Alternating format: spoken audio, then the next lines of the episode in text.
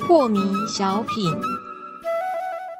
张讲师您好，啊、有学员问啦，他说现在刚好是农历七月，在这个时节来打坐，会不会比较容易走火入魔呢？请教讲师。好的，呃，这个走火呢跟入魔是不一样的事情哦。嗯呃，什么叫走火呢？这个火呢，就是指内在的一种热能。你看我们内在的一股气啊，这是个气呢练得好的人，你就感觉到那里面呢源源不绝的热能啊，嗯，所以呢叫做火啦。那尤其道家的练功呢，就谈到很多的这个运气呀、有没有是哈、然后前降后升啊，转动这个脉轮啊，等等啊，这个就是所谓的火。那内在的气呢，要依照本性的自由的方式来运行，才是对我们本性呢是有帮助的。对，那如果逆着我们本性的这个方式来运行，虽然是它已经运行了，可是呢却没有帮助，对修炼你的这个真我的法身呢是毫无帮助的。那尤其是人为的意念造作助长、推波助难、导引啊，这些呢在道家都叫做造作啦。是，啊，所谓造作就是用到你自己意念的力量啊，嗯，去导引它推波助澜的是造作。那静坐呢，只要你放下人为的造作，不要用你的意念去观想、去带动、去推波助澜，那么是不会有这个走火的这些疑虑啦。是，所以呢，静坐的时候呢，你只要是静静的坐着啊，你自然的呼吸啊，当然很多人又谈到什么呼吸法、什么呼吸法，是，只要是你去控制它的，都叫做人为造作啦。对，只要你这个静坐的时候啊，不要用任何人为造作、吐纳导引的方式啊，是没有走火的疑虑啦啊、嗯，这个走火呢，就是说这个内在的真气离开了本性造化的运作的规则，叫做走嘛，是，走就是离开的意思啦。啊，离开了本位，离开了本性的方式，而去运动了，用你的意念造作了这一股的真气，这是，就是走火啊、哦。所以走火是走火，走火不一定入魔啦。啊，那 什么叫做入魔？这个我们常常讲说，魔就在你的自己的内心啊、哦嗯，呃，当然外在也有外在的魔啦，魔就像我们有形界的黑道一样， 哈无所不为啦。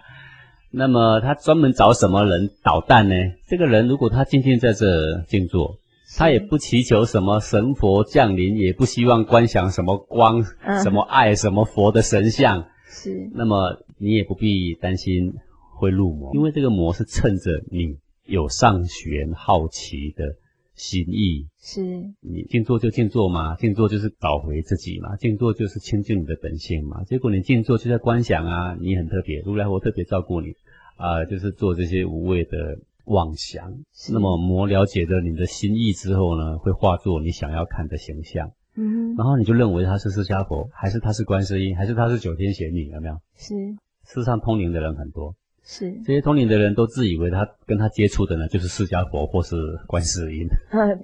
应该是魔他自己也不知道，那魔如果不能够幻化成这些影像来迷惑你，他就不叫魔了。是嗯有的人说，哼，才不呢，我的是真正的佛，有没有？是，啊，先别说的太早了嗯。佛不愿意打扰人，佛只愿意你找你的本性。是，佛不会一直告诉你你使命非凡，你将要做 什么做什么，不会这些甜言蜜语不断笼络你。是，好，所以如果你走上了这个呃想要通灵跟无形界接触的这个方向的话，那入魔的机会是很高很高的。学生里面有好多喜欢通灵的，最后我都看他们都有一个共同现象，就是精气神都很差，嗯脸色是灰暗的，是精神是散涣的，是动不动到这到那了，都会有感觉要跟无形接触的啊那种样子，有的会呕吐啦，是，呃，有的会开始以手势啊、嗯等等啊哦，呃，就是脱离了生活啦，然后自以为高妙。是我想这个是比较不好的现象。如果有这个现象的，把把心抓正。是呃，所谓佛来是斩佛，魔来斩魔啦。这个斩的意思就是说不理他啦。是，哎，这个不理他，古代的这个儒家孔子呢说了一句话，我觉得是很有哲学呀、他什么哲学呢？他说敬鬼神。那、后面接什么呢？呃而远远之之啊，这个大家都朗朗上口嘛。嗯那么敬鬼神什么意思？就是有没有鬼神？有啦，孔子也知道说无形界有无形界的这个生命，啊这些生命叫做鬼啊，也有叫做神啊，也有叫做佛嗯啊，对不对啊？也有叫做魔的啊，是魔就是无形界的黑道啦，哦是 喜欢作弄人呐啊，嗯尤其是喜欢跟修行人捣蛋，把你弄成修不成，他最高兴，他就在那边拍拍手。 是，为什么敬鬼神就敬鬼神嘛？啊，不亲近一点，为什么要而远之呢？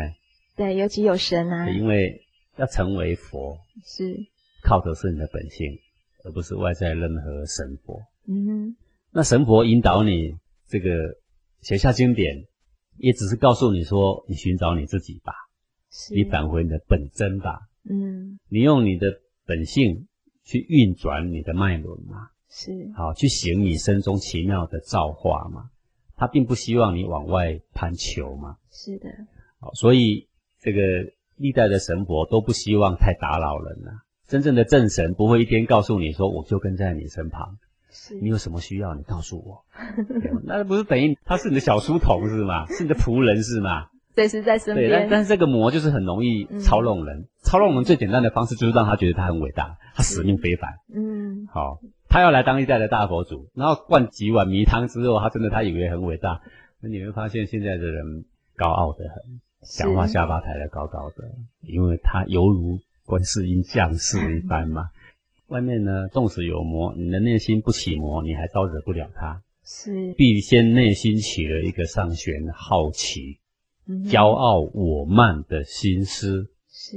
而后呢，这个魔才有机可乘。好所以嗯哼如果你只是跟着我的静坐的 CD 引导，你静静坐着，我不会叫你观想什么光射进来，什么佛跑下来，是，通通都没有。嗯哼我不会叫你观想宇宙多大的能量啦、然后灌注在你身上，没有。对啊，通通没。有，对，这是危险的动作。宇宙有能量，有正气，你只要静静的找回你的本性，它不会遗弃你。是，你不必想象它呼唤它，如果呼唤它，它才来，那我要控告这个宇宙能量，因为它不公平。是，对不对？对如果阿弥陀佛必须一直喊他阿弥陀佛阿弥陀，佛，他才照顾你，那我们可以控告他不公平嘛，是，对不对？然后你成群结党嘛，啊，是那只是西方的黑手党而已，多了一个党而已嘛， 那有 什么了不起的啊、对不对？对，啊，他是无私的照顾每一个有爱心的人嘛，是的，所以你静静坐着，依照我的 CD 的引导，你不必别的外求，呃，不做任何想象，佛来是斩佛，魔来斩魔啦，是都不是一概不理啦。对。啊